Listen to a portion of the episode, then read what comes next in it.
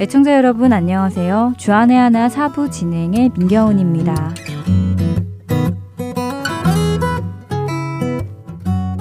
얼마 전 교회를 다니지는 않지만 교회에 관심 있는 동생과 이야기를 나눌 기회가 있었는데요. 그 동생과 대화를 나누는 동안 그 동생이 하나님에 대해 전혀 모르고 있는 것은 아니었지만 그렇다고 제대로 알고 있는 것도 아니라는 것을 알게 되었습니다. 대화 도중 그 동생이 이런 질문을 하더라고요. 하나님은 사랑의 하나님이시라고 하시고 또 우리 사람들을 자신의 사랑하는 자녀라고 하시면서 왜 자기 자녀를 지옥에 보내요? 라는 질문이었는데요. 그 동생은 이런 하나님이 이해되지 않는다면서 하나님은 너무하시다며 흥분하며 말을 했습니다. 그런 그 동생의 질문에 저는 구원과 죄, 예수 그리스도, 그리고 전체적인 하나님의 구원 사역에 대해 어떻게 설명을 해줘야 할까라고 잠시 생각을 하게 되었습니다. 그런데 제 입에서 제가 생각하지 않았던 뜻밖의 질문이 먼저 나왔습니다. 너는 너 스스로 하나님의 자녀라고 생각하고 있니? 라고요. 그 질문에 그 동생은 선뜻 대답하지 못했는데요. 찬양 함께 들으신 후 이야기 계속 나누겠습니다.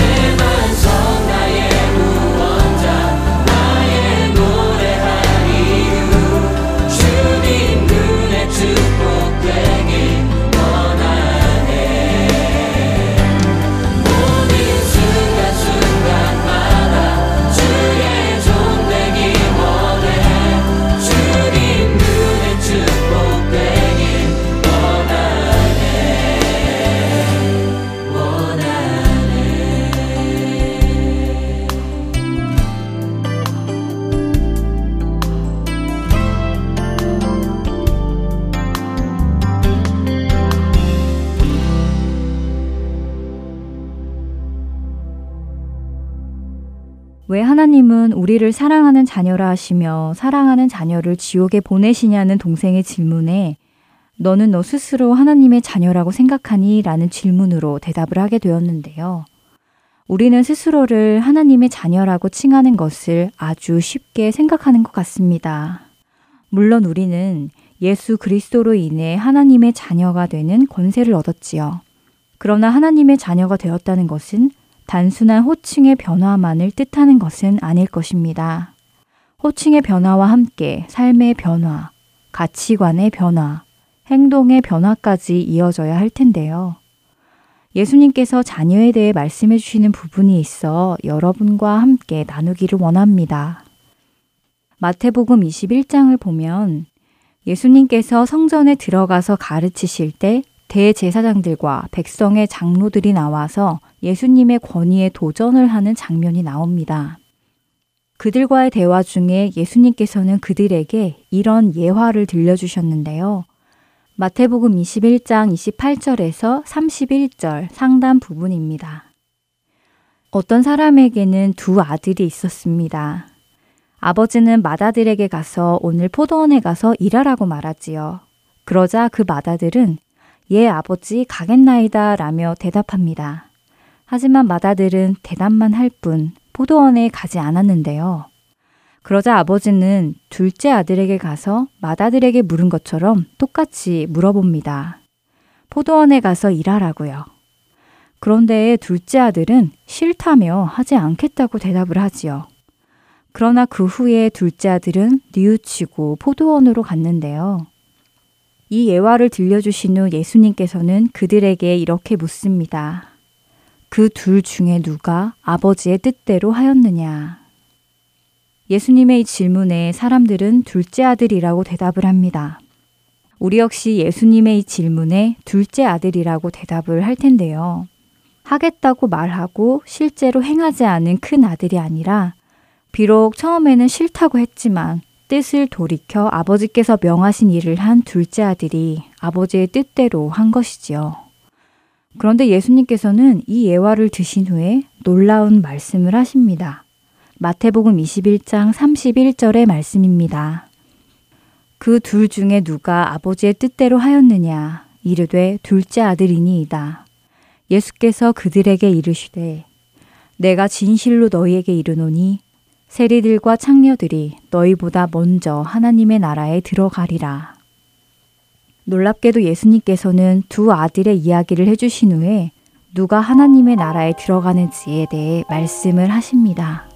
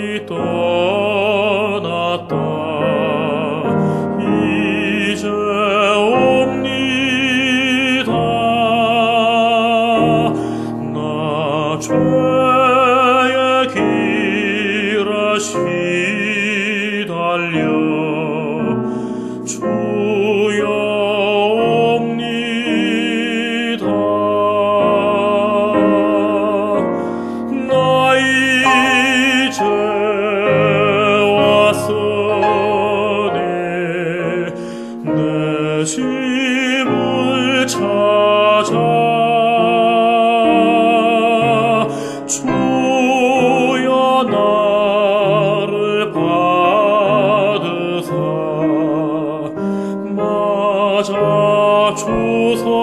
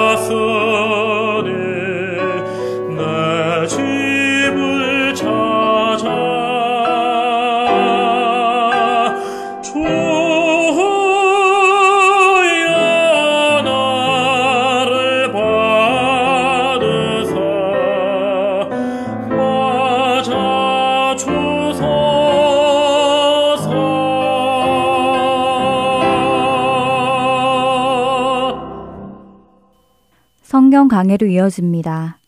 캐나다 밴쿠버 그레이스 한인교회 박신일 목사께서 요나서 강의 마지막 편 분노에서 사랑으로 라는 주제의 말씀 전해주십니다.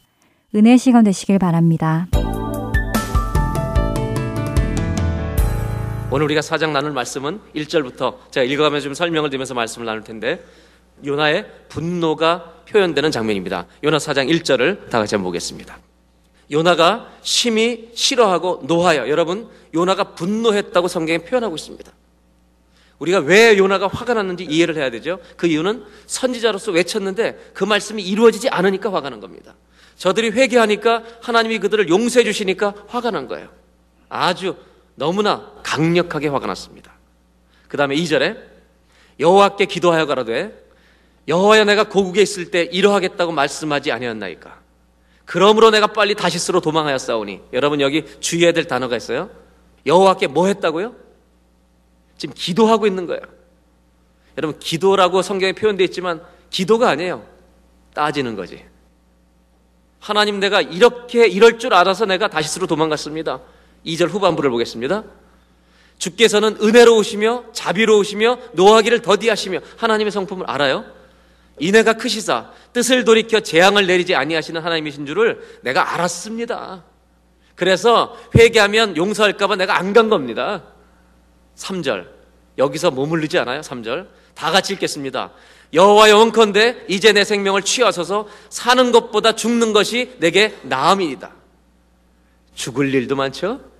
죽여달라는 거예요. 여러분 이 구절을 여기 나와 있는 이 구절을 우리가 잘 알아야 돼요. 왜 또 나와요? 사는 것보다 죽는 것이 내게 낫습니다. 영어 성경을 볼까요? Now, O Lord, take away my life. 내 생명을 취하시옵소서. 정말 죽고 싶을까요, 요나가? 여러분, 죽고 싶다고 말하는 사람 죽고 싶은 거 봤어요? 살고 싶은 사람이 그렇게 하는 거예요? It's better for me to die than to live. 사는 것보다 죽는 것이 훨씬 낫습니다. 그러면서 하나님 앞에 말하고 있는데 이게 뭐 하는 거라고요, 지금? 기도하고 있다는 거예요, 기도. 그러자 4절에 하나님께서 말씀하십니다. 여호와께서 이르시되 너의 성냄이 어찌 합당하냐 하시니라. 네가 화낼 권리가 있냐? 너 왜 이렇게 화내니? 그래서 1절부터 4절까지는 요나의 분노가 극에 달하고 하나님이 야단치시는 장면이에요. 오늘 1절로 4절을 보면서 우리가 좀 생각해야 될겠어요. 요나가 왜 화가 났는가? 여기 잘 아셔야 돼요. 하나님한테 상처받는 신앙인이 있다는 걸 아셔야 돼요. 어떻게 하면? 내 고집을 피우면 하나님의 말씀이 상처가 돼요. 내가 원하는 걸 끝까지 우기면 하나님의 말씀이 상처가 된다는 거예요. 성경을 읽다가 상처받을 수 있어요. 하나님 왜 이러십니까? 신앙생활은 내 뜻과 내 고집과 내 감정과 내 이성과 내 계획을 관철시키는 것이 신앙생활이 아니라 하나님의 뜻에 내가 굴복하는 것이 믿음 생활인 줄로 믿습니다. 그것이 될 때 주께서 은혜를 주시는 거지. 요나의 문제는 뭐예요? 내 고집이 있는 거예요. 이렇게 돼야 되는 내 대답이 있는 거예요. 내 고집을 가지고 신앙생활하면 하나님 말씀에 상처를 받아요. 요나의 문제는 뭐예요? 하나님께 상처를 받는 거예요. 자존심이 상한 거예요. 그래서 요나는 바램이 뭐예요? 죽는 것이 사는 것보다 낫다는 거예요. 창피해서 못 있겠다는 거예요. 하나님 말씀하시죠. 너 왜 이렇게 화내니? 그리고 이렇게 화내는 요나에게 하나님은 시청각 교육에 들어가세요. 하나님은 세 가지를 준비하세요. 여러분 아시죠? 바다에 풍랑을 준비하셨어요. 요나서에는 준비하셨다는 게 많이 나와요. 물고기도 준비하셨어요. 근데 이번에 4장 5절에 오면 하나님이 또 다른 것을 준비하세요. 요나를 가르치시려고. 5절 말씀을 보겠습니다. 어떻게 되는지. 요나서 4장 5절. 요나가 성에서 나가서 그 성 동편에 앉되 거기서 자기를 위하여 초막을 짓고 그 그늘 아래 앉아서 성읍이 어떻게 되는 것을 보려 하니라. 여러분, 요나가 그 성, 니누의 바깥에 앉아가지고 동편에 앉아서 초막을 짓고 성읍이 어떻게 되는가 40일을 기다려 보는 거예요. 하나님이 멸망시지 않으려고 예언을 취소하셨음에도 불구하고 요나는 어때요? 팔짱 끼고 두고 보자는 거예요. 어떻게 하시나. 40일에 멸망 안 시키면 주님한테 더 따질 판이에요, 지금. 그러자 6절 다 같이 한번 읽겠습니다. 하나님 여호와께서 박넝쿨을 준비하사 요나 위에 가리우게 하셨으니 이는 그 머리를 위하여 그늘이 지게 여러분 호박잎도 크잖아요. 박넝쿨이 얼마나 큰지 굉장히 큰 박넝쿨이 하나 있었어요. 근데 이걸 하나님이 준비하셨다는 거예요. 왜냐? 여러분 무더운 여름에 그늘진 데 가면 얼마나 좋은지 몰라요. 그래서 박넝쿨이 있으니까 그늘이 지는 거예요. 요나가 이렇게 화났던 요나가 6절 후반부에 보세요. 어떻게 되나? 다 같이 읽겠습니다. 그 괴로움을 면케하려 하심이었더라. 요나가 박넝쿨이 나여 심히 기뻐하였더니. 그렇게 화났던 요나가 어땠다고요? So happy. 뭐 하나 때문에? 박넝쿨 하나 큰 거 있다고 인생이 그렇게 행복해? 근데 이걸 하나님이 왜 준비하셨어요? 요나를 기쁘게 하려고 준비하신 거예요. 그리고 요나를 교육시키시는 거예요. 우리가 신앙생활 하시면서 좀 고민을 잘 해보셔야 될 게 있어요. 우리 현대 크리스천들이 정말로 고민해야 될 게 있어요. 우리는 여러분 나에게 유익한 것을 누리는 데는 익숙해요. 다시 말하면 축복에는 익숙한데 고난에는 서툴어요. 제가 성경을 읽을 테니까 그 다음에 한번 암송을 해보시자고요. 여호와는 나의 목자시니 여기서 대답 못하는 분들은 회개하셔야지. 이것도 물으면 안 되죠. 여호와는 나의 목자시니 이건 넌 크리스천도 아는 거예요. 내가 부족함이 없으리로다. 이 문장이 나오면 성도들은요 다 아멘입니다. 그가 나를 쉴만한 물가로 인도하시며 푸른 초장에 쉴만한 물가로 인도하십니다라는 말씀 나오면 할렐루야입니다. 여기까지만 읽고 싶어요. 근데 성경은 3절이 있어요. 내가 사망의 음침한 골짜기로 다닐지라도 해를 두려워하지 않을 것은 주께서 나와 함께 하심이라. 요 3절은 나오면 아무도 아멘 안 합니다. 왜? 사막의 골짜기는 가고 싶지 않은 거예요. 사랑하는 여러분, 축복만 기뻐하는 자가 아니라 고난 중에도 고난 중에도 하나님이 형통함과 고난을 곤고함을 같이 준다 그랬으니까 고난 중에도 형통할 때만 찬송하는 것이 아니라 고난 중에도 주님이 함께 하신 걸 믿고 믿음으로 찬송할 수 있는 신앙을 가지시기를 바랍니다. 이것이 주님이 원하시는 신앙이에요. 요나에게 박넝쿨 하나 줬더니 심히 기뻐했어요. 너무 기뻤어요. 근데 여기서 끝나지 않죠. 하나님의 교육이니까. 7절에 봅니다. 하나님이 뭘 준비하셨어요? 벌레를 준비하셨어요. 이튿날 새벽에 그 박넝쿨을 씹게 하시며 곧 어떻게 했어요? 시드니라. 여러분 우리는 8절 안 읽어도 무슨 말이 나올지 다 알아요. 요나가 8절에 어떻게 됐겠어요? 또 삐져요. 해가 뜰 때 하나님이 뜨거운 뭘 준비하셨어요? 동풍 세 가지를 준비하셨어요. 박넝쿨 준비하셨다가 박넝쿨을 먹는 벌레를 준비하셨다가 벌레가 없어지니까 그늘도 없어지는데 그냥도 더운데 뜨거운 동풍을 준비하셔서 해는 요나의 머리에 쬐며 요나가 혼곤하여 정말 sick and tired예요. 너무 더워서 지친 거예요. 그 다음 후반절에 보면 스스로 죽기를 구하여 가로되 사는 것보다 죽는 것이 내게 나으니이다. 여러분 어서 많이 듣던 말 아니에요? 몇 번째 말하고 있어요 지금? 두 번째. 여러분 하나님에 대해서 불평을 가지고 사는 사람들, 자기 인생에 대해서 불평을 가진 사람들은 똑같은 레퍼토리를 갖고 사는 거예요. 그 사람은 어디 갔다 놔도 이 말이 나와요. 밴쿠버 와서 아 밴쿠버 이민생활 못하겠다는 분은 어디 가도 못 사는 거예요. 밴쿠버에서 견디면 어디 가도 사는 거예요. 사랑하는 여러분, 우리는 어디를 가든지 하나님과 함께 간다는 걸 잊지 마시길 바랍니다. 그래서 8절에 뭐라 그래요? 박넝쿨 걷어갔더니 동풍 오니까 또 성을 내며 가더니 하나님 내가 죽는 것이 낫습니다. 사는 것보다. 또 얘기해요. 그러다 9절에 하나님이 야단을 치십니다. 9절을 보겠습니다. 하나님이 요나에게 이르시되 네가 이 박넝쿨로 인하여 성냄이 어찌 합당하냐? 여러분 아까 4절에 하나님이 야단쳤던 거랑 또 야단쳤어요. 그러면 하나님이 야단치면 우리가 어떻게 해야 돼요? 좀 가만히 있어야지.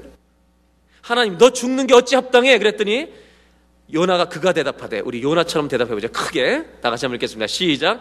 내가 성내어 죽기까지 할지라도 합당하니이다. 여러분 요나가 성경이기 때문에 이렇게 굉장히 젠틀하게 표현하는 거죠. 하나님 인생을 아세요 당신이? 요나는 이렇게 따지고 있는 거죠. 하나님이 책망하는데도 대드는 인간이 있어요. 이게 누구예요? 이게 누구냐고요? 예, 요나가 아니라 나요래요. 이제는 나요. 저보다 더 기가 막힌. 요나가 천천히 바라면 누가 돼요? 요 나가 돼. 근데 저분은 또 나요래요, 나요. 아멘입니다, 아멘. 여러분, 너 왜 그렇게 화내? 야단치시는데 내가 죽을 때까지 화내도 합당합니다. 영어 성경에 뭐라고 되어 있는지 아세요? I am angry enough to die. 난 죽을 만큼 충분히 화가 났어요. 여러분, 하나님은 참 인자하신 분인 것 같아요. 이런데도 살려줘. 이 요나를 그냥 놔두시는 거예요. 오늘 제가 여러분과 나누는 말씀은 10절, 11절에 다 있어요. 저는 이 말씀에 요나서의 결론이 있고 메시지가 다 있다고 생각해요. 하나님이 화가 나셨어요. 하나님이 외치기 시작했어요. 외치는 정도가 아니라 사실은 이 외침 속에 하나님의 메시지가 들어있어요. 요나를 향한 메시지, 우리 시대를 향한 메시지가 들어있는 거예요. 10절, 11절을 보겠습니다. 10절 여호와께서 가라스되 네가 수고도 아니하였고 배양도 아니하였고 네가 기르지도 않았고 하룻밤에 났다가 하룻밤에 망한 이 박넝쿨을 네가 아꼈거든. 그거를 네가 소중히 여겼거든. 11절 하물며 이 큰 성읍 니느웨에는 좌우를 분변치 못하는 자 하나님을 알지 못해서 죄를 져서 심판받을 수밖에 없는 자가 12만 명이나 여기 있는데 육축도 많이 있는데 내가 내가 지은 이 백성들을 아끼고 사랑하는 것이 합당치 않냐? 하나님이 메시지로 강하게 외치시는 거예요. 너는 박넝쿨 하나도 그렇게 존귀히 여기는데 한 생명도 천하보다 귀한데 12만 명이 하나님을 몰라서 방황해서 죽어가고 있는 이 사람들을 내가 치근히 여기는 게 당연한 거 아니야? 저는 오늘 이 본문에 요나의 결론 세 가지 메시지를 나누려고 해요. 요나, 이 사람들을 귀하게 여기는 게 하나님의 마음이 아니냐 이거예요. 너는 사명을 완수한다고 여기 왔지만 너 안에는 사랑이 없어. 오늘 하나님이 이 메시지 외침을 통해 주시는 첫 번째 우리에게 들려주시는 이 시대 이 요나서를 읽고 있는 우리들에게 주시는 첫 번째 메시지가 뭔지 아십니까? 요나, who are you? 넌 누구야? 여러분 요나는 하나님께 이런 질문을 받는 거예요. 너는 누구냐는 거예요. 12만 명이 죽어가고 있는데 그들의 영혼을 하나도 생각하지 않는 네가 선지자야? 네가 그리스도인이야? 12만 명이 복음을 못 들어서 죽어가고 있는데 예수라는 이름을 한 번도 전하지 않는 네가 크리스찬이야? 이렇게 말씀하시는 거예요. 요나서는 우리 시대에 주신 말씀이에요. The Bible이라고 하는 미국의 아주 유명한 설교 방송과 성경 공부를 처음 시작한 데어드로 H. 앱이라고 하는 목사님이 계신데 이분은 요나에 대한 책을 썼어요. 그 요나에 대한 책을 쓰면서 제목을 뭐라고 붙였냐? A message for our times. 우리 시대를 위한 메시지를. 요나는 나에 대한 이야기예요. 하나님께서. 그것뿐만 아니라 현대 교회, 요나가 교회입니다, 여러분. 요나는 사람을 살릴 수 있는 메시지를 가지고 있는 거예요. 여러분, 죄진 사람한테는 회개가 살리는 메시지예요. 집을 나간 사람한테는 돌아오라는 것이 살리는 메시지예요. 죽어가는 영혼들에게는 예수가 그들을 살리는 메시지예요. 그 메시지를 누가 갖고 있어요? 우리가 갖고 있는 거예요. 요나는 축복의 통로예요. 우리 교회는 축복의 통로예요. 성도는 축복의 통로예요. 그런데 우리가 입을 다물고 있으면 어떻게 사냐고요, 상대. 하나님은 말씀하시는 거예요. 이 11절을 통해서. 요나, 너는 12만 명이 죽어가는데 요만큼도 아픈 마음이 들지 않냐? 그리고 네가 선지자냐? 오늘 아프리카 땅에서 수많은 사람들이 어이들이 굶어 죽어가고 어떤 나라는 에이즈 환자가 국민의 50%고 복을 못 들어 죽어가는데 요만큼도 그들이 불쌍히 여기지 않는 성도가 그게 교회냐? 주님은 오늘 물어보고 계시는 거예요. 내 옆에 이웃과 10년을 사는데 한 번도 복음을 들어보지 못한 내 이웃에게 나는 예수를 가진 자인데 그 예수를 한 번도 전하지 않고 사는 네가 성도냐? Who are you? 폰만 잡고 다니면서 내 이름만 높임 받기를 원하는 네가 선지자냐? 너는 내 마음을 아느냐? 그들의 마음을 볼 때 내가 찢어지고 있다는 걸? 12만 명이 죽어갈 때 내 가슴은 하나님 갈기갈기 찢어지는 아버지의 마음이라는 것을 너는 선지자인데도 모르냐? 너는 도대체 무슨 크리스천이냐? 우리 교회를 위해서 주신 말씀이죠. 사랑하는 여러분,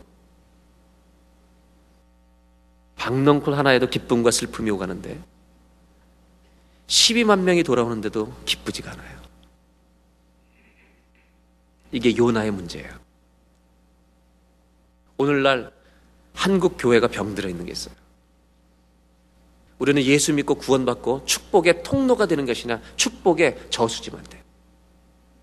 흘러 보내질 않아요. 축복 받으라 그러면 다 아멘이에요. 그리스도를 위해서 우리가 복음을 전하러 희생이 있더라도 나갑시다라고 하는 데는 다 망설여요. 이게 교회냐고요. 오늘날 한국 교회 안에 형통 신앙만 있어요. 왜 고난 신학이 죽고 있어요? 예수님 목자이시기만 바래. 아니요. 예수님 목자가 아니라 목자만이 아니라 그분은 전사이기도 했어요. 우리를 살리기 위해서 십자가를 죽기까지 지신 거예요. 주를 위해 고난 받을 것도 각오하는 교회가 되기를 주의 이름으로 기원합니다. 그 수고를 해야 하나님을 기쁘시게 하는 거예요. 앉아서 우리끼만 놀 때가 아니에요. 교회 문을 닫는 게 나아요. 하나님께서 요나서를 통해서 주시는 결론의 첫 번째 메시지는 그거예요. 우리 교회를 향해서 나 자신을 향해서 Who are you? 너는 하나님 마음을 아는 성도냐? 죽어가는 영혼을 조금이라도 불쌍히 여기는 아버지의 마음을 품은 나의 사람이냐? 아니면 네가 받은 축복도 부족해서 나를 죽여달라고 내 말이 성취되지 않았다고 떠들고 철없이 떠들고 있는 불만이 가득한 요나 같은 아직 다 변하지 않은 이 선지자의 모습이 우리가 아니냐. 사랑하는 여러분, 예수를 품으셨습니까? 여러분 안에 예수님이 계십니까? 모든 사람을 굴복시켜서 구원을 주는 그 예수님을 여러분 가지고 계십니까? 여러분, 축복의 통로가 되어 주십시오. 흘러가게 하십시오. 세가족 성경법을 하다가 예수님을 영접하는 시간이 됐는데 지금까지 자기를 기다렸던 예수님이 느껴져서 통곡을 하고 말았어요. 우리가 전하기만 해도 누가 변할지 몰라요. 전해야 살릴 거 아니에요. 예수를 전해야 들을 거 아니에요. 우리끼리만 이 복을 누리고 있다면 죄악이죠. 다시 한번 11절 말씀 보겠습니다. 요나서 4장 11절. 하나님의 외치심. 하물며 이 큰 성읍. 니누에는 좌우를 분변치 못하는 자가 12만 여명이요. 육축도 많이 있나니 내가 아끼는 것이 어찌 합당치 아니하냐. 너는 왜 내 마음을 모르냐? 오늘 두 번째로 주시는 메시지가 뭔지 아세요? 선지자도 변해야 된다는 거예요. 사랑하는 여러분, 우리 예수 믿는 사람이 오늘 이 주님의 말씀을 들으면서 주님의 기대를 알아야 돼요. 주님 왜 이렇게 강력하게 외치겠어요?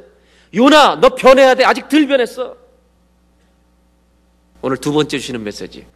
믿음의 사람은 다 같이 따라 하실까요? 믿음의 사람은 평생토록 변화돼야 한다. 매일 바뀌시기를 바랍니다. 옆에 분 좀 흔들어서 눈 부릅뜨고 좀 얘기해 주세요. 평생 변하시길 바랍니다. 한번 옆에 분들 인사하세요. 평생 변하십시다.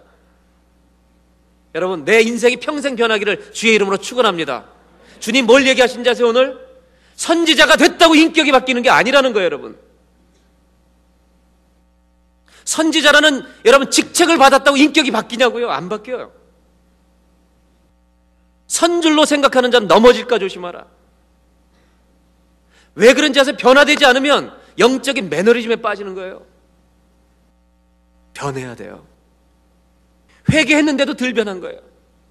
물고기 뱃속에서 회개했는데도 죄악의 생각이 들어오니까 또 붙잡히는 거예요. 여러분, 죄의 심각성, 죄의 위험성에 우리는 늘 노출되어 있다는 걸 알아야 돼요. 그 죄와 싸워야 돼요. 직분을 받는다고 높은 지위에 오른다고 성품이 바뀌나요? 착각하면 큰일 나요.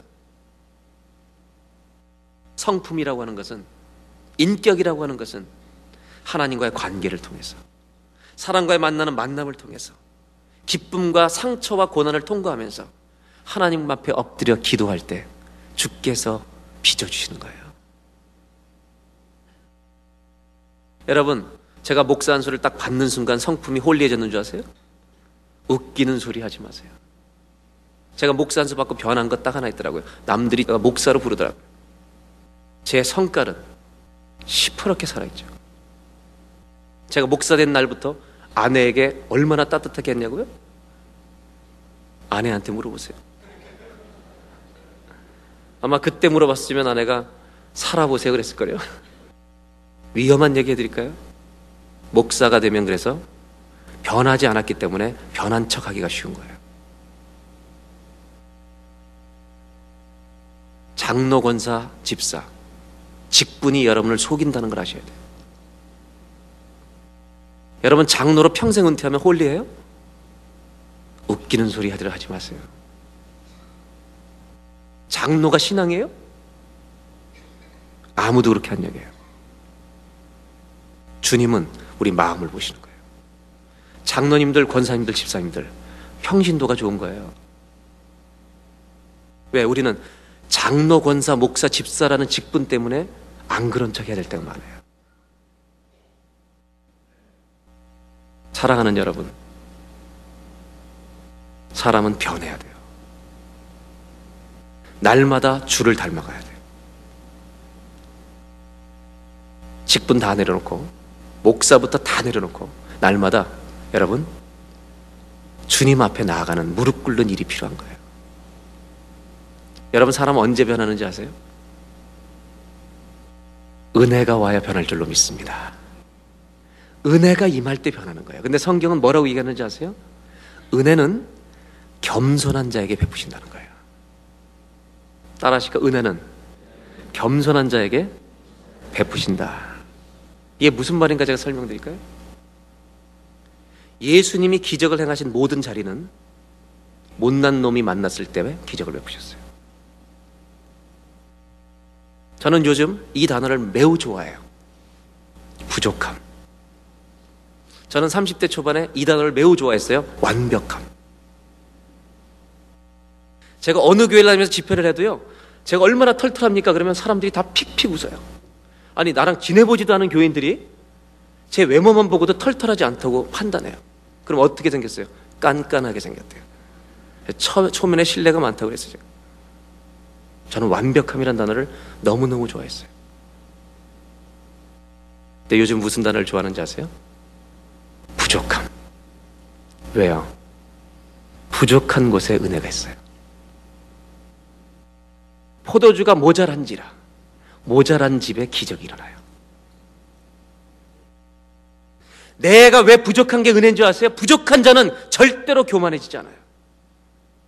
부족한 자는 늘, 내 인생이 부족한 자는 늘 내 인생 가운데 하나님이 선명하게 보이는 거예요. 가나의 혼인잔치 집에 포도주가 모자란지라 결혼식에 일주일 동안 잔치를 해야 되는데 포도주가 없어지니까 모든 사람들이 예수님의 어머니 말을 듣기 시작했어요. 거기 예수님이 와 계신 것에 집중하기 시작했어요. 사랑하는 여러분, 내가 부족합니다. 모든 것을 가졌다 할지라도 주님 앞에 부족한 것 투성입니다라고 하는 것을 깨닫는 자가 변할 줄로 믿습니다. 제가 우리 목사님들, 전도사님들 모아놓고 그런 얘기 했어요. 설교 못했을 때 기뻐하라. 다음번에 잘할 수 있는 기회가 있다. 그때도 제가 이 얘기하니까 목사님이 다 하면해. 막. 제가 이렇게 얘기했어요. 설교를 너무 잘했을 때 슬퍼하라. 이제부터는 계속 못한다. 많은 사람들이 설교조차도 자기가 잘하는 것을 하려고 그래요. 내가 잘했으면 좋겠는 거예요. 여러분, 설교는 못해도 괜찮아요. 주님만 드러나시면 돼요. 부족할 때 은혜가 오는 거예요. 우리에게 모든 장로님들, 우리에게 모든 목회자들, 우리들이 제일 먼저 주여 우리가 부족합니다. 이런 고백으로 주님 앞에 서는 축복이 있기를 바랍니다. 그때 주께서 은혜를 주실 줄로 믿습니다. 요나서를 통해서 주시는 두 번째 메시지가 뭐예요? 사람은 평생 변해야 된다. 넌 선지자인데도 아직 그 모양이니? 아직도 거기 머물러 있니? 하나님이 주시는 두 번째 메시지. 여러분 잠깐 변하지 말고 평생토록 변하는 은혜가 저와 여러분의 일생 동안 지속되기를 주의 이름으로 기원합니다. 지식인들의 특징이 뭔지 아세요? 제가 시골교회 첫 목회를 할 때 농촌교회 목회하니까 좋은 거 하나 있어요. 시골교회는요 교인이 삐지면 금방 알아요. 여러분 농사 짓는 분들은요 삐지면 나 삐졌어 얼굴에 써 있어 그냥. 그 시골교회에서 목회하다가 강남에 목회를 딱 갔는데 삐졌는지 안 삐졌는지 모르겠어. 그분 삐진 거 알려면 3개월 걸렸다. 은근히 뭔가 뭔가 미싱이야 만나는데 뭔가 이상해. 이상 야릇해요. 못 알아차리면요 3개월쯤 뒤에 누구를 통해서인가 삐졌다고 들어와요. 지식인들의 특징 겸손한 척해요. 근데 교만해요. 껍데기를 벗어버리는 은혜가 있길 바랍니다. 그때 은혜가 임하는 거죠. 여러분 성경 갖고 오셨죠? 1290페이지 요나서 4장 12절을 다 같이 읽겠습니다. 요나서 4장 11절 하물며 이 큰 성읍 니누에는 좌우를 분변치 못하는 자가 심히하면 여명이요 육축도 많이 있나니 내가 아끼는 것이 어찌 합당치 아니하냐 이놈 요나야 내가 이들을 아끼는 게 당연한 거 아니야 이놈아 하나님이 야단을 치셨어요 12절 있어요 없어요 여러분 이 요나서의 마지막 구절이 일반 센텐스로 끝나요 의문문으로 끝나요 그러면 의문문으로 끝나는 것은 누구의 대답을 듣고 싶은 거예요 주님이 요나의 대답. 그런데 요나는 대답했어요, 안 했어요? silence. 침묵에 들어가요. 이 이유가 뭘까요? 하나님은 이 성경을 읽으면서 우리에게 요나의 대답이 무엇이었는지를 상상해 보라는 거예요. 저는 이것을 묵상하면서 요나가 대답할 수 있었던 네 가지 대답을 생각해 봤어요. 여백기의 성경에는 빈종이밖에 없어요. 첫 번째 대답. 본인이 그렇게 주장했던 게 뭐예요? 사는 것보다 죽는 것이 낫습니다. 그러니까 첫 번째 대답은 요나가 자살했을 거예요. 첫 번째 가능성, 그냥 죽어버린 거지. 제가 네 가지 이 객관식 문제를 드리니까 여러분들이 생각하는 정답을 고르셔야 돼요. 두 번째, 선지자 옷을 벗고 하나님 떠났다. 더러워서 못 해 먹겠다고. 가능하죠. 성깔 더러우면 그럴 수 있지. 세 번째, 계속 이런 식으로 사역을 반복했을 거다. 삐지고 하고 삐지고 하고 계속 대들고 마지막 4번 주님 I am sorry 죄송합니다 아버지 마음을 몰랐습니다 1, 2, 3, 4번 몇 번이 답이에요? 4번이었겠죠 주님 죄송합니다 내가 아버지 마음을 이렇게 몰랐습니다 그리고 선지자라고 떠들고 왔습니다 왜 여백일까요? 저는 이 여백에 참 많은 메시지가 있다고 생각해요. 요나의 침묵. 12절을 기록하시지 않은 주님. 그럼 생각해 보세요. 요나가 주님 죄송합니다 그랬다면 저는 한 가지 중요한 사실을 깨달았어요. 그 다음에 뭘 했을까? 요나는 사장이라는 책이 아니라는 거예요. 이때부터 요나는 어떤 삶을 살았겠어요? 요나 1장부터 4장은요, 불순종의 책이에요. 요나서 4장 12절 이후의 여백은요. 요나가 죽도록 충성하고 순종한 기록이에요. 그런데 남기지 않았어요. 예수 믿는 사람한테는 이런 역사가 있어야 돼요. 세상이 알지 못하는 하나님과 나만 아는 순종의 역사.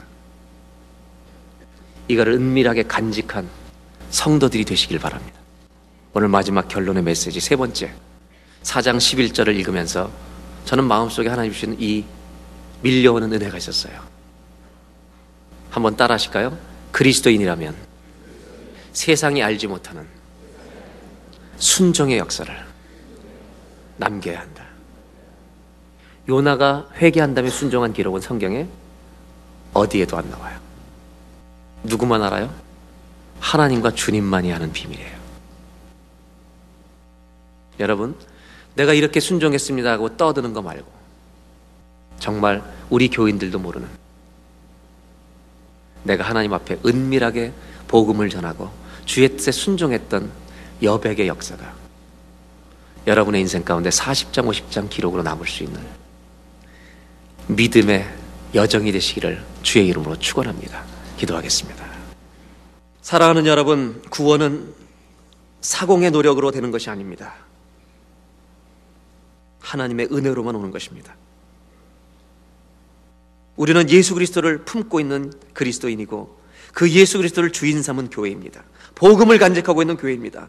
이제 우리의 사명은 박넝쿨 아래 앉아서 축복만 헤아리고 있는 것이 사명이 아니라 떠나야 하는 것입니다. 가야 하는 것입니다. 니누의 백성처럼 죽어가고 있는 이웃을 향해 내 주변에 있는 이웃을 향해 열방을 향해 기도로 말씀으로 발걸음으로 행진하는 전진하는 교회가 되어야 합니다. 가서 전하라고 말씀하십니다. 왜냐하면 세계를 구원하시는 것이 물이 바다를 덮은 같이 온 세계가 주님을 아는 지식으로 가득 차는 것을 주님은 꿈꾸고 계시기 때문입니다. 이 시간 다 같이 한번 합심해서 기도하겠습니다. 하나님, 내가 이런 그리스도, 이런 성도가 되게 해주십시오. 하나님, 정말로 내가 축복만을 누리는 형통함만을 구하는 자가 아니라 고난이 있더라도 주님을 향해서 주님을 위해서 아버지 그 예수의 복음을 들고 전하는 축복의 통로로 일생을 살게 하여 주시옵소서.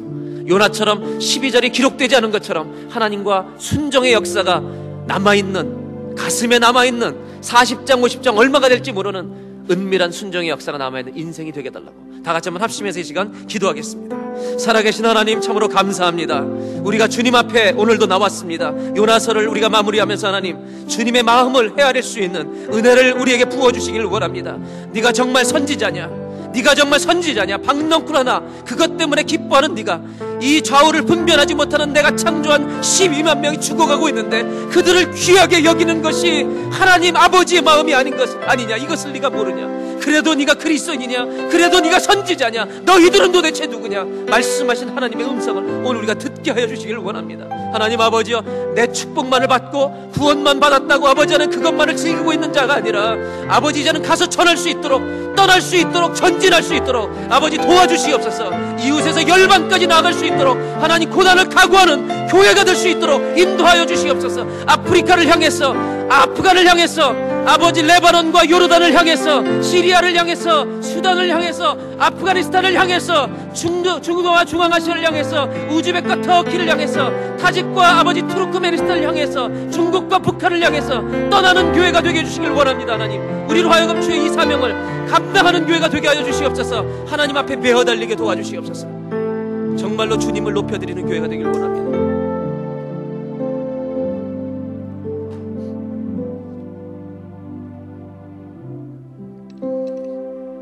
하나님, 나에게 말씀하시는 요나서를 읽고 듣고 깨닫게 하여 주옵소서. 오늘날의 교회를 향해 눈물로 탄식하시는 성령님의 음성을 듣게 하여 주옵소서. 희락락하고 자기 형통함과 축복만을 기뻐하는 교회. 고난에 대해서는 이제 외면해버리는 이 교회의 비참함을 주여 불쌍히 여겨 주시옵소서. 주여 우리 교회가 전진하는 교회가 되기를 원합니다. 복음을 이웃에게 전하는 교회가 되기를 원합니다. 축복의 통로가 되기를 원합니다. 그것을 전하기 위해서 땅 끝까지 가는 교회가 되기를 원합니다. 아버지 고난이 있을 수 있습니다. 많은 투자를 해야 됩니다. 아버지 몸이 상할 수도 있습니다, 하나님. 그러나 그 길을 가는 교회가 되게 하여 주시옵소서. 그 일을 기뻐하는 교회가 되게 하여 주옵소서. 하나님 우리가 요나서 4장 12절 여백으로 남아 있는 것처럼 하나님과 나만이 하는 순종의 역사를 간직한 성도들이 되게 하여 주옵소서.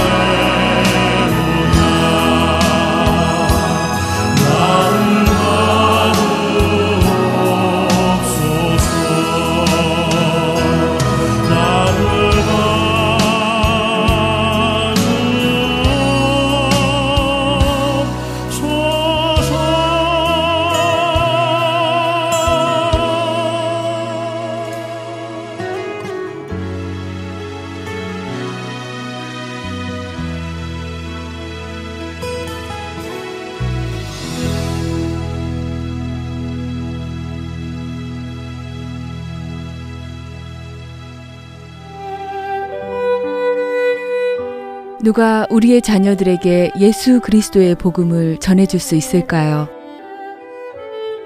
그것은 바로 부모님의 몫입니다.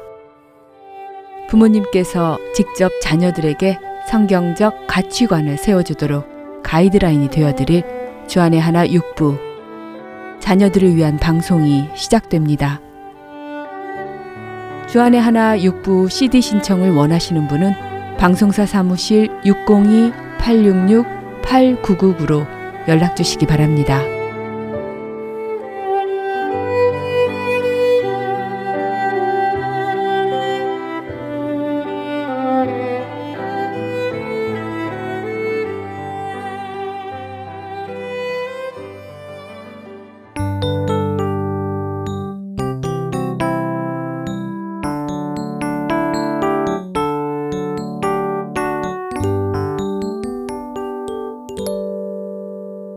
계속해서 선지자 이야기 함께 하시겠습니다.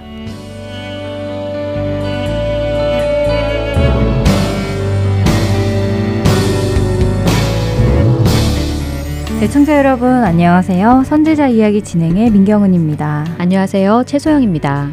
네, 계속해서 북이스라엘의 여로보암 2세 시대에 활동했던 선지자들에 대해 나누어 보고 있는데요. 요나, 아모스, 그리고 호세아 선지자가 이 시기에 활동했던 선지자들이라고 말씀을 드렸습니다.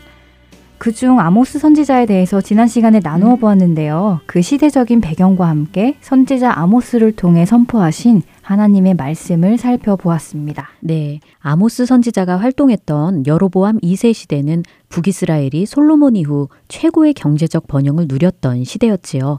하지만 부자들은 지나칠 정도로 사치와 향락에 빠져 있었고 가난한 자들을 억압하고 의인들을 학대하는 등 사회적인 공의와 정의가 사라진 시대였다고 말씀드렸습니다. 네, 그뿐 아니라 하나님의 말씀에 대해서도 무지했고 선지자를 핍박하는 등 영적으로 타락한 시대였지요. 그러한 때에 남유다 출신인 아모스는 하나님의 부르심을 받고 타락한 북이스라엘을 향해 경고와 심판 그리고 회복의 메시지를 전했다는 것을 지난 시간에 나누었습니다.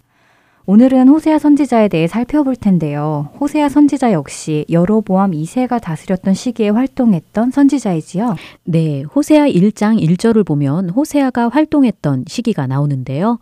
남유다의 왕으로는 우시야, 요담, 아하스, 히스기야가 다스렸던 시기, 그리고 북이스라엘의 왕 여로보암 2세가 다스렸던 때라고 나옵니다. 아, 그렇군요. 북이스라엘의 왕뿐 아니라 남유다의 왕까지 함께 나오니 어, 뭔가 조금 더 복잡해진 느낌인데요. 네, 그렇지요.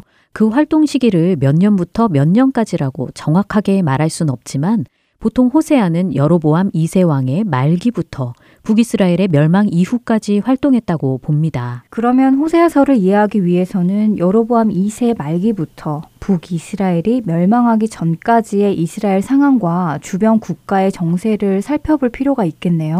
그러면 도움이 되겠지요. 이미 말씀드린 대로 여로보암 2세 때는 경제적으로 또 정치적으로 안정된 시기였습니다. 그런데 그 이후부터 북이스라엘의 멸망까지는 왕조의 흐름만 보아도 굉장히 불안정했다는 것을 알 수 있는데요. 여로보암 2세의 뒤를 이어 왕이 된 스가랴는 겨우 6개월을 다스리다 죽임을 당했고요. 스가랴를 죽이고 왕이 된 살룸 역시 한 달 만에 죽임을 당합니다. 살룸을 죽이고 왕이 된 문하햄은 그 당시 강대국이었던 아수르에 조공을 바치는 굴욕적인 외교를 통해 10년간 왕자에 있을 수 있었지요. 아, 계속 반란에 의해 왕이 바뀌고 그 통치 기간도 굉장히 짧았군요. 강대국 아수르의 압박도 있었고요. 네. 여로보암 2세 이후 북이스라엘이 아수르에 의해 멸망하기까지 약 30년간은 그야말로 이스라엘의 격동기라고 할 수 있습니다. 이 30년 동안 반란에 의해 왕권이 계속 교체되어 6명의 왕이 있었고요. 대외적으로는 아수르가 세력을 떨치며 주변 국가들을 제압하고 결국 북이스라엘도 이 아수르에 의해 멸망하게 됩니다. 그러한 배경 속에서 호세아 선지자가 활동했던 것이군요. 그렇다면 호세아는 멸망을 향해 가고 있는 북이스라엘에 대해 경고의 메시지를 전했을 것 같은데요. 네, 그렇습니다. 그런데 저는 일단 호세아 하면 하나님의 말씀을 따라 음란한 여인과 결혼했던 선지자의 모습이 떠오릅니다. 호세아 1장 2절을 보면요. 여호와께서 처음 호세아에게 말씀하실 때 여호와께서 호세아에게 이르시되 너는 가서 음란한 여자를 맞이하여 음란한 자식들을 낳으라. 이 나라가 여호와를 떠나 크게 음란함이니라 하시니라고 하시잖아요. 네, 호세아의 결혼 생활을 통해 하나님께서는 자신과 이스라엘 백성과의 관계, 즉 하나님과 언약을 맺은 이스라엘과의 관계를 부부로 빗대어 말씀하십니다. 그렇다면 하나님께서는 호세아와 음란한 여인 고멜의 관계를 통해 무엇을 이야기하시고자 하신 걸까요? 음, 하나님과 부부와 같은 언약 관계에 있는 이스라엘이 하나님을 떠나 다른 신과 음행을 하고 있다라는 것을 말씀하고 싶으신 것이 아닐까요? 네, 맞습니다. 남편이 있는 여인이 남편을 두고 다른 남자들을 찾아다니는 것처럼 이스라엘은 하나님을 두고 바알과 같은 우상 숭배에 빠져 있었습니다. 하나님은 늘 이스라엘에 대해 너희는 나의 백성, 나는 너희의 하나님이라고 말씀하셨지요. 그러나 이스라엘은 끊임없이 이방을 통해 들어온 우상을 섬겼습니다. 이렇게 계속되는 이스라엘의 죄악에도 불구하고 하나님은 이스라엘을 사랑하신다고 말씀하십니다. 하나님은 이스라엘이 호세아의 결혼 생활을 통해 이러한 하나님의 마음을 깨닫고 하나님께 돌아오기를 바라는 것이지요. 이것이 호세아 1장부터 3장의 내용입니다. 그렇군요. 호세아서는 하나님의 말씀대로 음란한 여인과 결혼한 호세아를 통해 하나님을 떠나 바알을 섬기는 이스라엘을 질책하는 내용과 그럼에도 불구하고 그들을 사랑하시는 하나님의 모습이 나오는군요. 호세아서는 1장부터 14장까지 있잖아요. 그럼 4장부터는 어떤 내용이 나오나요? 네, 4장부터 10장까지 이스라엘의 죄에 대해 말씀하시며 심판을 경고하시는 내용이 나오고요. 11장부터 14장까지는 이스라엘의 죄와 함께 하나님의 회복과 구원을 말씀하십니다. 죄에 대해 책망도 하시고 징계도 하시지만 마지막은 하나님께서 주시는 회복과 구원의 약속이군요. 그들의 죄를 경고하시지만 하나님께서는 벌하시는 것 자체가 목적이 아니라 그들이 돌이키기 원하신다는 것을 또 한 번 알 수 있네요. 네, 그렇습니다. 앞에서 말씀드린 대로 하나님은 범죄한 이스라엘, 바알을 섬기는 이스라엘이 돌이키기를 원하시며 그들을 향한 하나님의 사랑을 표현하시는데요. 이러한 하나님의 마음이 잘 드러난 구절이 있습니다. 호세아 3장 1절부터 3절까지의 말씀을 읽어주세요. 네. 여호와께서 내게 이르시되 이스라엘 자손이 다른 신을 섬기고 건포도 과자를 즐길지라도 여호와가 그들을 사랑하나니 너는 또 가서 타인의 사랑을 받아 음녀가 된 그 여자를 사랑하라 하시기로 내가 은 열다섯 개와 보리 한 호멜 반으로 나를 위하여 그를 사고 그에게 이르기를 너는 많은 날 동안 나와 함께 지내고 음행하지 말며 다른 남자를 따르지 말라 나도 내게 그리하리라 하였노라. 음, 음행하는 아내를 돈을 주고 다시 사와서 사랑하는 호세아 선지자의 모습이 마치 죄가 죄인지도 모르고 죄의 종으로 살아가던 우리를 아들의 핏값으로 치르고 사서 사랑해 주시는 하나님의 사랑을 보는 것 같네요. 네, 고린도전서 6장 19절과 20절은 바로 그 말씀을 우리에게 해 주시지요. 우리는 값으로 산바 되었다고요. 네, 그리고 또 나도 내게 그리하리라 라는 호세아의 말 속에서도 하나님의 성품을 볼 수 있는 것 같습니다. 사랑받을 만해서 사랑하는 것이 아니라 사랑받을 수 없는 일을 하는데도 불구하고 그녀를 사랑하기로 한 호세아 선지자의 모습이 우리를 향한 하나님의 사랑을 그대로 보여주네요. 이런 사랑을 깨닫지 못하는 이스라엘 백성들이 너무 안타깝기도 하고 또 한편으로는 화도 나고 그렇습니다. 네, 말씀하신 대로 이스라엘은 정말 하나님의 사랑을 깨닫지 못했습니다. 호세아서에서 하나님은 이스라엘에게 내가 너희를 위해 곡식도 주고 포도주도 주었는데 너희는 그것을 알지 못하는구나. 너희가 바알을 위해 쓴 금과 은 그것도 내가 너희에게 준 것인데 너희는 그것을 알지 못하는구나 라고 말씀하십니다. 하나님은 이스라엘의 하나님이 되셔서 그들을 사랑하시고 그들에게 필요한 모든 것을 주셨는데 그들은 그 하나님을 버리고 바알을 섬기며 죄 가운데 거했던 것이지요.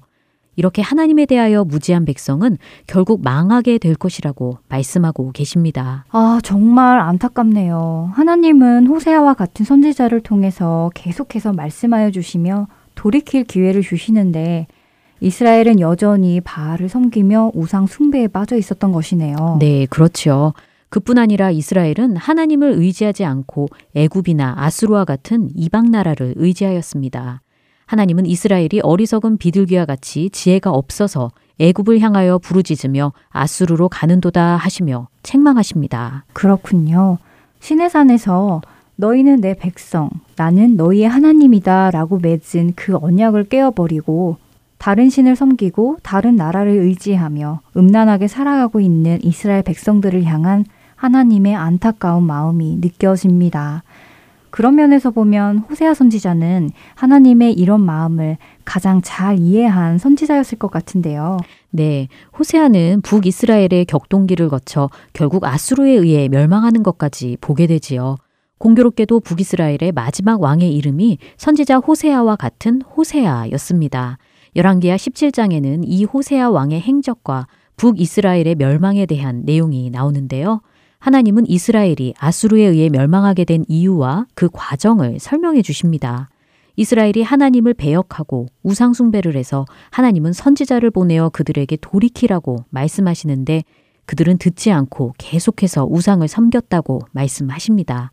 열왕기하 17장 22절과 23절을 읽어 주시겠어요? 이스라엘 자손이 여로보암이 행한 모든 죄를 따라 행하여 거기서 떠나지 아니하므로 여호와께서 그의 종 모든 선지자를 통하여 하신 말씀대로 드디어 이스라엘을 그 앞에서 내쫓으신지라. 이스라엘이 고향에서 아수르에 사로잡혀 가서 오늘까지 이르렀더라.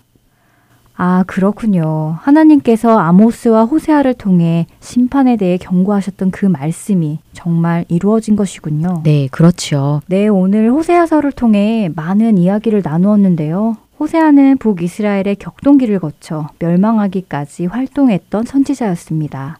비슷한 시기에 활동했던 아모스가 하나님의 공의와 정의를 따를 것을 촉구했다면 호세아는 이스라엘의 우상숭배를 책망하고 돌이킬 것을 촉구하는 메시지를 전했습니다.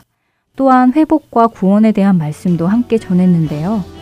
그러나 열왕기하 17장을 통해 돌이키지 않은 이스라엘이 결국 아수르에 의해 멸망하게 된 내용까지 빠르게 살펴보았습니다. 다음 시간에는 요나서에 대해 함께 공부하도록 하겠습니다. 저희는 다음 시간에 다시 찾아뵙겠습니다. 여러분 안녕히 계세요. 안녕히 계세요.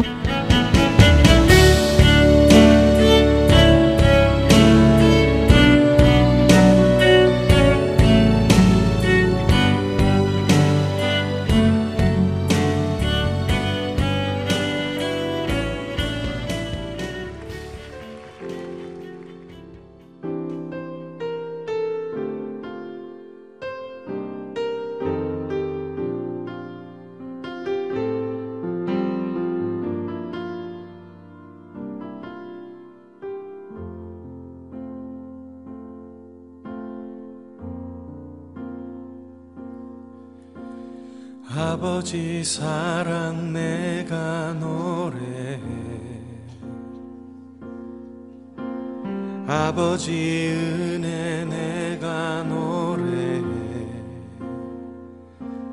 그 사랑 변함없으신 거짓 없으신 성실하신 그 사랑 상한 갈때 꺾지 않으시는 꺼져가는 등불 끄지 않는 그 사랑 변함없으신 거짓 없으신 성실하신 그 사랑 사랑 그 사랑 날 위해 죽으신 날 위해 다시 사신 예수 그리스도. 다시 오실 그 사랑 죽음도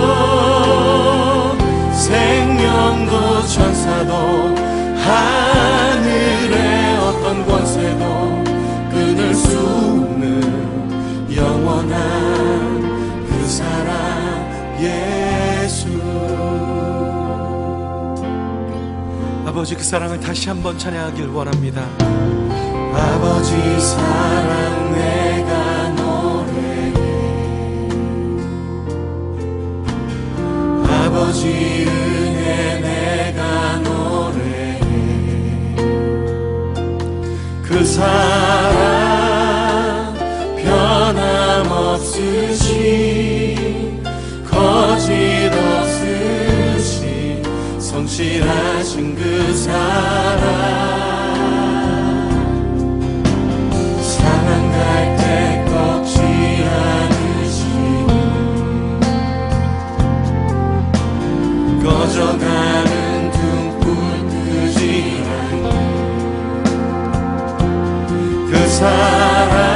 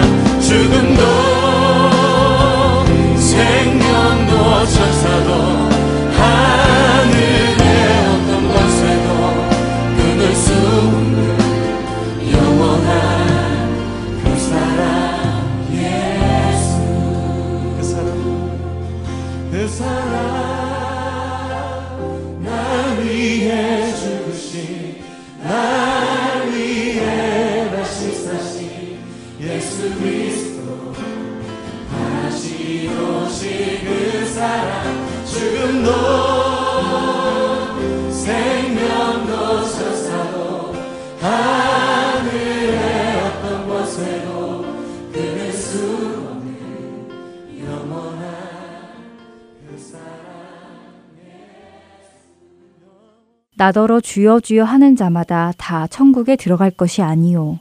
다만 하늘에 계신 내 아버지의 뜻대로 행하는 자라야 들어가리라. 마태복음 7장 21절의 말씀입니다. 예수님께서는 하나님의 나라에 들어가는 것은 직업이나 신분으로 가는 것이 아니라고 말씀하시는데요. 또한 예수님을 주님이라고 하나님을 아버지라고 부른다고 해서 가는 것도 아니라고 하십니다. 하나님 나라에 들어가는 사람은 하늘에 계신 내 아버지의 뜻대로 행하는 자라야 들어간다고 하십니다. 예수님의 대화 속의 두 아들은 모두 아들, 자녀이었습니다. 그러나 예수님은 아버지의 뜻을 따른 둘째 아들의 이야기를 하시며 하나님 아버지의 뜻대로 사는 것이 하나님 나라에 들어가는 조건임을 말씀해 주십니다. 우리가 하나님의 자녀라면 하나님의 뜻대로 살아가야 한다는 말씀입니다. 호칭만 하나님의 자녀라 불려지고 삶은 하나님의 자녀답지 않게 살아간다면 그것은 대답만 하겠다고 하고 실제로 행하지 않는 예화 속의 큰 아들과도 같을 것입니다. 우리는 예수 그리스도로 하나님의 자녀가 되는 권세를 얻었습니다. 그렇다면 이제 우리는 하나님의 자녀답게 하나님의 나라에 들어갈 자답게 살아가야 할 것입니다. 다음 한 주도 아버지의 뜻대로 행하는 하나님 아버지 아들로 살아가는 저와 여러분 되기를 소망합니다. 지금까지 주안의 하나 사부 함께 해주셔서 감사드립니다. 원고와 진행의 민경은이었습니다. 다음 시간에 뵙겠습니다. 안녕히 계세요.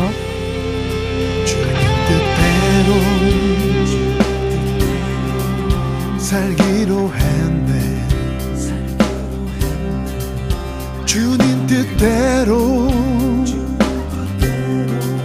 살기로 했네. 주님 뜻대로 살기로 했네. 뒤돌아서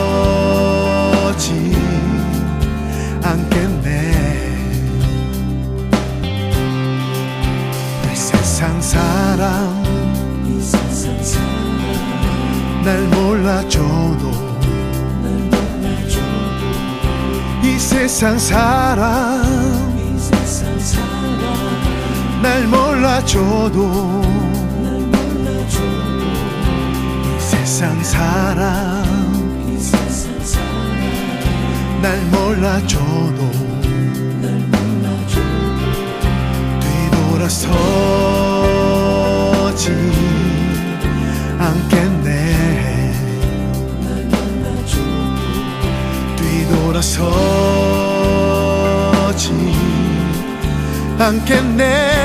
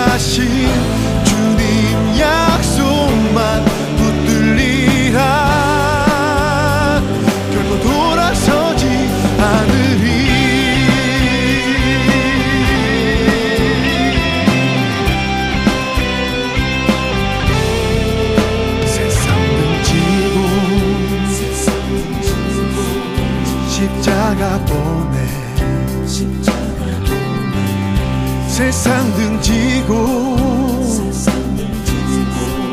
십자가 보내